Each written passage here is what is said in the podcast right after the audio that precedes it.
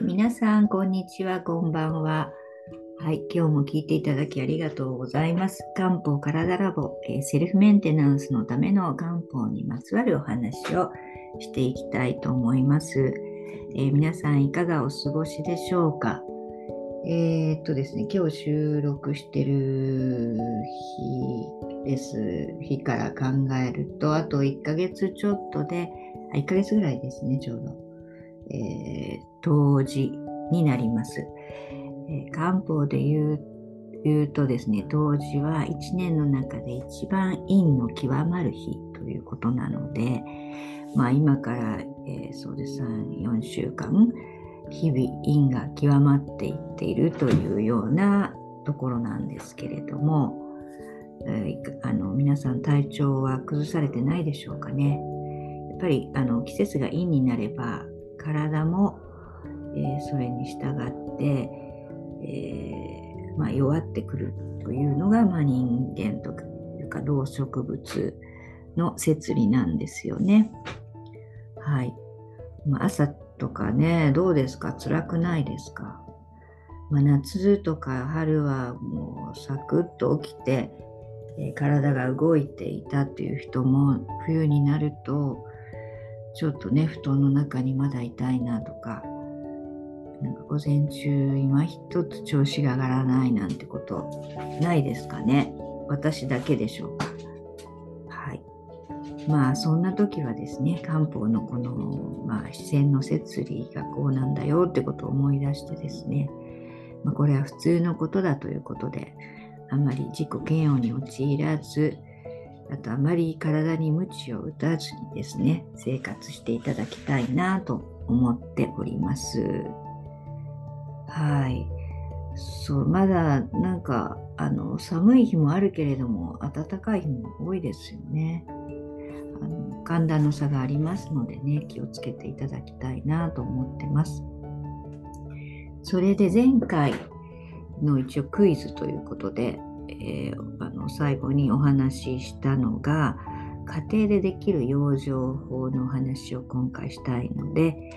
えー、その養生法で使う食品っていうのがあるんですが何でしょうという、えー、はい、質問をしました。皆さんお分かりになりましたでしょうか、まあ、知ってる人は知っているのかもしれないですがどうなんでしょうね。まあ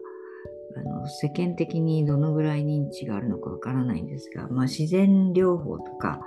そういうことを学んだりちょっとね興味がある人の中では知ってるのかな。で答えはこんにゃくなんですね。はい、何こんにゃく？えー、何それっていう方もいらっしゃると思うんですけれども、はい、自然療法では、まあ、こんにゃくシップっていうのがありありますというかね、そういうお手当法っていうのがあるんですよ。で、これは私もね、あの、ちょっと、あの、しばらくやってなかったんですが、あの10年以上前かな、ちょくちょくやってまして、本当にあの疲れも取れますし、で私特にこの大病したとか病気があるとかではないのであの何かが治ったっていうお話ができるわけではないんですけれども、まあ私、ちょっと話長くなっちゃうかな。私がまあ通っていた自然療法のあの、まあ、料理教室とか、そういうあの、まあ、健康に関する学びをあのさせていただくところがあって、まあ、その先生が提唱していたというものなんですね。でも私、母に言ったら、昔、その私のおばあちゃんですけどね、おばあちゃんにやってもらったわよなんて言っていたので昔の人はあの昔の知恵ということでねこういうあの手当法をやってたのかもしれないですね。はい、でそこの、まあ、一応その出元というかそこは、まあ、東條百合子先生というあの今日おととしぐらいかなあのコロナ中にお亡くなりになって90代でしたけれどももう本当にお亡くなりになる直前まで全国日本中飛び回って、えー、健康指導をされていたというあのすごい、まあ、私が出会った時は、まあ、おばあ様だったんですがすごい女性がおりまして、えー、そこであの教えていただいた健康法なんですね。で今日はちょっとそのお話をさせていただこうかなと思います。はい、やっぱり家でできるってね、お手頃だし、何にせ、こんにゃく、まあ安いじゃないですか。まあ、それでもって、まあ、あの、ね、健康が守られるというか、日々の養生ができるんだったらいいと思いますので、ぜひ知っておいていただきたいなと思います。で、このこんにゃく、あのー、まあ、2枚あればいいんですよ。こんにゃく、まあ、地方によって違うのかもしれないんですが、四角い、大体四角いじゃないですか。その四角いのを2つ買っていただいて、はい、えー、まあ、手当の場所としては、まあ、肝臓、腎臓、脾臓なんですね。まあ、漢方だとね、肝腎って言いますけど、まあ、今回はあの場所を特定しますので、肝臓、腎臓、脾臓というふうに言わせていただきます。えー、そう、肝臓の、そうですよね、手当てする前に、まあ、どういう働き、ここ、この辺りしてるのかなということを知っといた方がいいと思うので、ね、さらっとこう働きをちょっと考えてみたいと思うんですが、肝臓っていうのは、まあ、すごいあの医学的にディープなことは、まあ、ここで話さないですけど肝臓っていうのはねもうざっくり考えてあの人間の体の化学工場ですよね。でここの、まあ、工場があの傾いちゃうとどんどん毒素もあの解毒できなくなるし食べたもののも栄養分が、えー、代謝できない体中に間が巡らなくなりますよね。で漢方でいうところではまああの肝ですけども肝は血を全身に巡らせて自律神経に関わっているというところで、えー、肝の調子が悪くなるとイライラしたりとか精神不安になったりあと生理痛とか、まあ、生理不順とかその女性でいうとこの血の道症ですよねそこが狂ってきたりします。はいでまあ、西洋医学的には代謝をしてくれて、まあ、あのエネルギーの貯蔵もしてくれる。解毒をしてくれる、まあ、代謝はねタンパク質合成して、まあ、体の元になるものアルブミンとか言いますけれどもそういったものを作る。で貯蔵としては、まあ、糖の、ね、エネルギーグリコーゲンを、えーまあ、貯蔵して必要な時に、はい、出してくれるとかね。あと解毒はね、まあ、皆さんもお世話になってるところではアルコールを解毒してくれたり、はい、あとまあどうしても添加物っていうのはあの食べてると入ってきちゃいますのでそういった有害なものとかあと薬品ですよね。薬物の解毒などを行ってくれてるところです。だからすごく大事なところですよね。改めて考えると。ここが壊れるともう血がどんどん汚れてくるっていうイメージを持っていただくといいかなと思います。あと腎臓。ここはですね、まあ、前回もね、漢方の偉人というところでお話したんですけども、まあ、腎臓としてはですね、血液の老廃物を取り除いて、まあ、あの、いらないものを尿として出してくれる。はい、漢方的には、まあ、生きるエネルギーを蓄えてるところで、えー、あの子供だったら成長、あとあの成人だったら生殖、あと、まあ、あの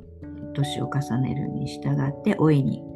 関わる、まあ、その腎臓が弱ってくることで、どん老いに関わってくるでありますよね。だからアンチエイジングといえば腎、腎臓なんですよね。まあ、脳の衰えとか骨とか歯の衰えも関与してます。で難聴とか髪の毛の、まあ、薄毛とか発毛にも関わってます。はい。西洋医学的には血液をあの血圧を一定にしたりとかホルモンの分泌をしたり、まあ、骨の形成、まあ、ビタミン D をあの活性化させるのでね骨の形成にもあの深く関わってるし、まあ、こういうことから、まあ、脳のね、えー、機能にも深く関わってる。あと毛細血管がすごく集まってるところなのでね、はい、あの血流が悪くなるとここが衰えてきますよね、腎臓がね。はい。で、腎臓の上にあるのが副腎というものなので、まあ、ここにも、えー、のにも影響を及ぼしますよね。まあ、だからホルモンの分泌に深く関わっているところです。はい。あと、そう。えー、まあ、だから肝腎要っていう言葉ありますけども、本当に肝と腎が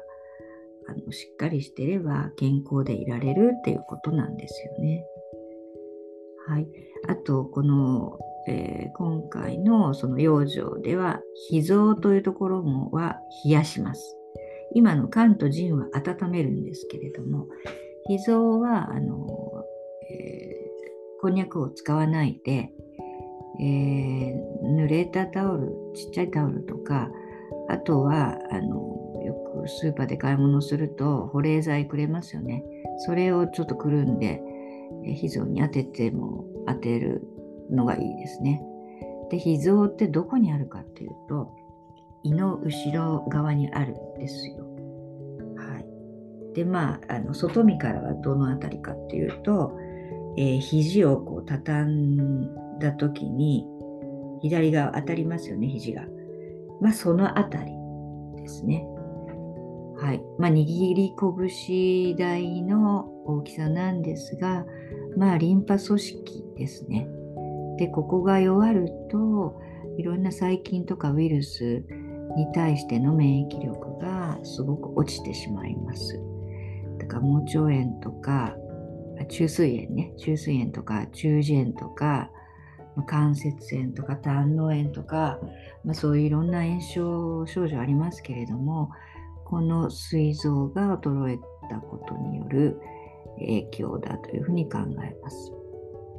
あと、まあ、伝染病とかね、まあ、いわゆるですから、まあ、ざっくり免疫力ですよね。それを落としてしまうところなので、はい。まあ、炎症を取るためにもう、あの、頑張ってるんですけれども、ひどくなるともう脾臓も炎あの腫れたりとか、熱を持ったり炎症したりっていうことになるので、そこは冷やすということにもなります。で、この脾臓って甲状腺の働きにもすごく深く関与してるので、えー、ここをね、炎症を、えー、取ることで甲状腺の働きも良くなるということなんですね。はい。で、はい。で、どういうふうにやるかっていうことですよ。あの、こんにゃく。そう、あの、ラジオだとね、ちょっと図解できないから、伝わるのかなと思うんですが、まあ、ちょっと聞いてください。はい。あ、今度ノートの方にあげてもいいかもしれないですね。はい。そのうちあげますので、少しお待ちください。で、まあ、かんえーとまずですね、はい、まずじゃあ、時間としてはどのぐらいかかるのかというと、肝臓と、あと、えー、丹田、あの2つあるんですけど、あのこんにゃくね。1つは肝臓に30分当てる。で、その間に丹田、おせおへその下ですよね。ここにも1つ当てる。だいたい30分ぐらい。で、その、えー、まだ温かいのが残ってるので、えー、後ろの肝臓、えー、あれ肝臓じゃない、腎臓ね。こちら側に、まあ、大体30分ぐらい当てる。で、脾臓は最初、あの、当てた時の、肝と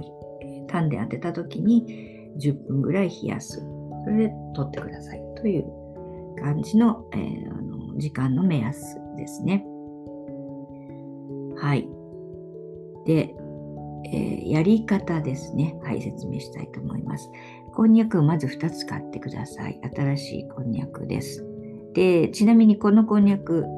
あの、一回使っ、これで使ったら食べることはできませんので、えこれ用のこんにゃくを買っていただいて、まあ、できるだけね、こんにゃく芋、まあ、がたくさん入ってるもの、地方だと100%入ってるのかもしれないですね。なんかもう安いのだとね、割とこんにゃく芋のパーセンテージ少ないのかもしれないんですが、このこんにゃく芋っていうのがまあ、効能があるというふうに考えてますので、いいものの方がいいです。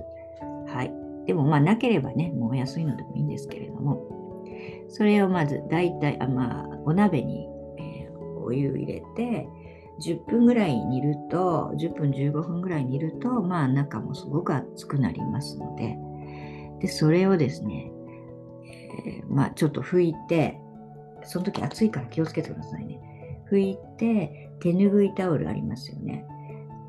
はい。温泉とかであの配ってるような。あれに、まあ、あのキャラメル包みっていうんですか？くるくる巻いて、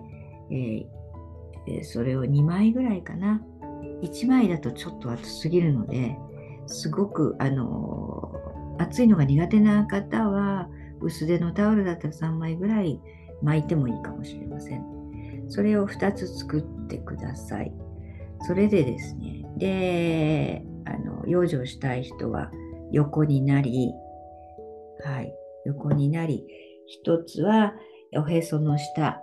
の、まあ、腸のとこですね。えー、丹田って言いますけれども、そのあたりに横向きに、えー、置いてください。この時、まあ、下着はの下から、要は肌の上に、えー、置く感じですね。はい。一つはそうやってあの肌の上に丹田置き、もう一つは、え、肝臓、え、肝臓の位置お分かりになります、まあ、胸ありますよね、男性も女性も。あばらありますよね、あばらの下。あまあ、肝臓右側なんですけども、あばらの、まあ、ちょっと、あばらも重なるね、あの四角いから。あばらの重なったところから、えー、胸の下からまあ長く長方形に置いてください。長方形のこんにゃくだったら。はい。それもやっぱり下着の下からですね、肌の上にタオルが当たるような感じ。で、それで当てて、えー、そうですね、30分ぐらい横になって、まあ、休んでください。その時ね、私も実は、あの、久しぶりだったんですよ、この養生をするのがね。で、先日やってみたんですが、すごい暑いです。で、私はね、2枚、タオル2枚だと、薄手だったので、2枚だとちょっと暑いなという感じで、だったので、まあ、様子見ながら3枚ぐらいの方がいいかもしれないですね。ですが、やっぱりもう、こんにゃくのこの厚さってすごくって、もう、内臓の中までこう、あのね、温熱が伝わる感じ。はい。すごい気持ちいいです。あ、そうそうそう。それで、脾臓の方もこうやって置いたときに、脾臓も、まあ、あの、手ぬぐいタオル、まあ、フェイスタオルみたいなものを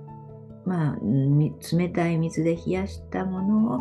当ててもいいですし私はこの保冷剤を、え、フェイスタオルに包んで、えー、冷やしたんですが先ほども言ったように位置としては横横脇腹の、えー、もう寝た時は本当に横ですよね。だから立てるような感じかなで肘を折った時に肘が当たるあたりその辺りに冷やしてるもあの四角いものを、はい、当ててあげてください。それはまあ大体10分ぐらい、あの冷やしの方は取っちゃって、10分ぐらいで取っちゃっていいです。はい。それで10分寝て、もうほんと気持ちいいですから、寝ちゃう人がほとんどだと思います。で、これ30分以上、1時間、2時間寝ちゃうと、こんにゃくは冷えちゃうので、ちょっとね、タイマーでもかけていただく方がいいかもしれないですね。で、10分ぐらい、あ、10分じゃない、30分ね。30分ぐらい経ったら、それはまだ暖かいので、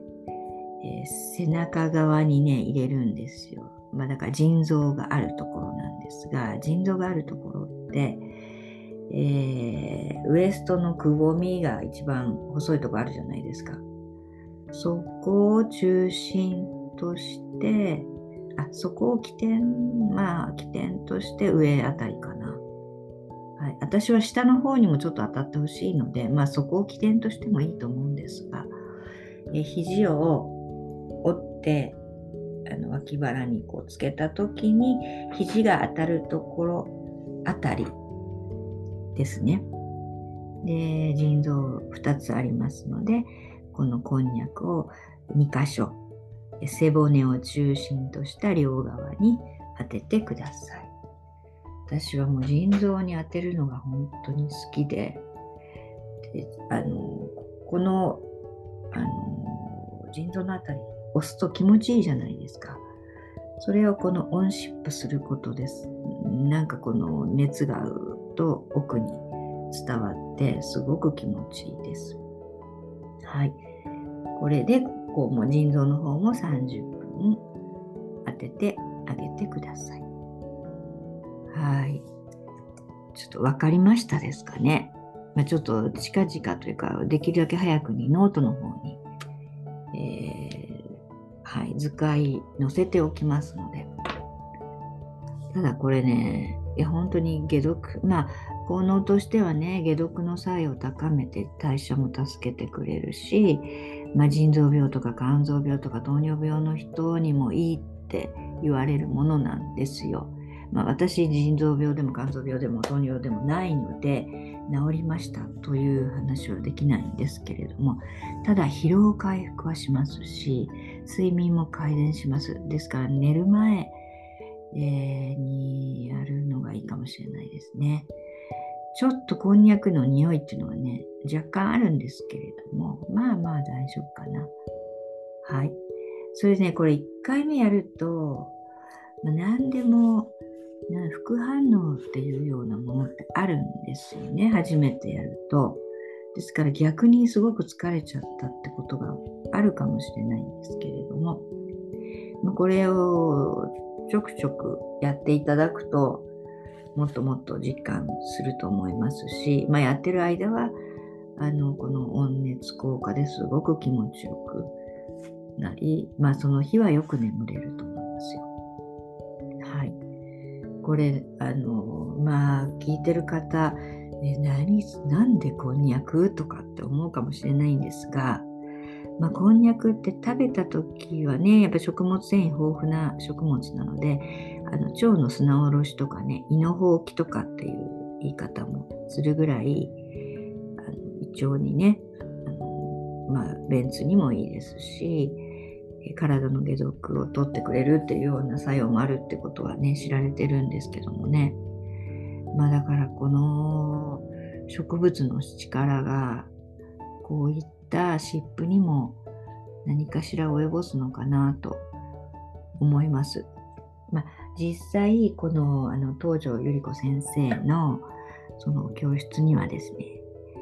あの結構大病された方たちが集まってきていらしたんですよ。まあ、もちろん、がんの方多いですよね。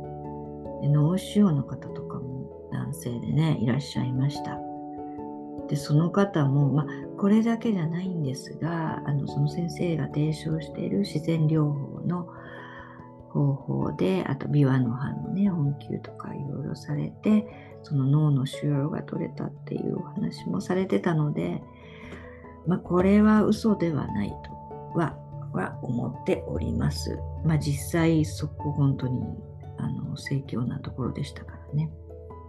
はい。まあですから騙されたと思って、まあこんにゃくも高くないし、ちょっとやってみていただきたいなと思います。私、息子がちっちゃい時、あのすごく激しくスポーツしてたんですが、まあ、疲労がたまったりいろいろありましたので、よくやっておりました。まあ、気持ちよさそうにはしてしてましたね。はい。そうそう、そんなこんなで、まあちょっと今日はこんにゃくシップの方法をお話ししたんですけれども、はい、どうですかね？やってみたいって思われたでしょうかね？はい、ちょっとまあ冬この時期特に暖かい湿布すごく気持ちいいですのでねあのちょっと体調不良だなとか、まあ、持病が終わりという方はあのやってみることをお勧めします。本当あの繰り返しますが肝と腎を整えるというのはもう健康のためにはもう必須ですしあと知られてない脾臓ですね。ここはもうあの免疫機能を上げてくれるところですのでね、ぜひ冷やしてみてください。はい。ということで、ではまた今日はね、聞いていただきましてありがとうございます。じゃ次何をお話ししようかなと思ったんですけれども、まだ冬で、まだというかね、まだ冬の入り口ですから、はい、冬のに、えー、冬の養生とか、冬、えー、知っておいた方がいいことをお話したいなと思ってまして、で、漢方には、まあ、まあ、全て、大体全てですね、五行、五行説という哲学を漢方ではま採用しているというか、それがまあベースにあるんですね、五行説というのが。で、いろんな、えー、世界観、世界の中で5つに分けて考えるというのがあるんですけれども、味も5つに分けております。はい、五味と言います。五の味と書きますけれども、で、冬にね、大切な味っていうのがあるんですね。それはどれでしょう、何でしょうか？という質問で、えー、次回のお話をしたいかなと思ってます。はい、漢方をちょっとかじった方も簡単だと思うんですけれども、ということで、今日も聞いていただきましてありがとうございました。またよろしくお願いします。それではお元気で。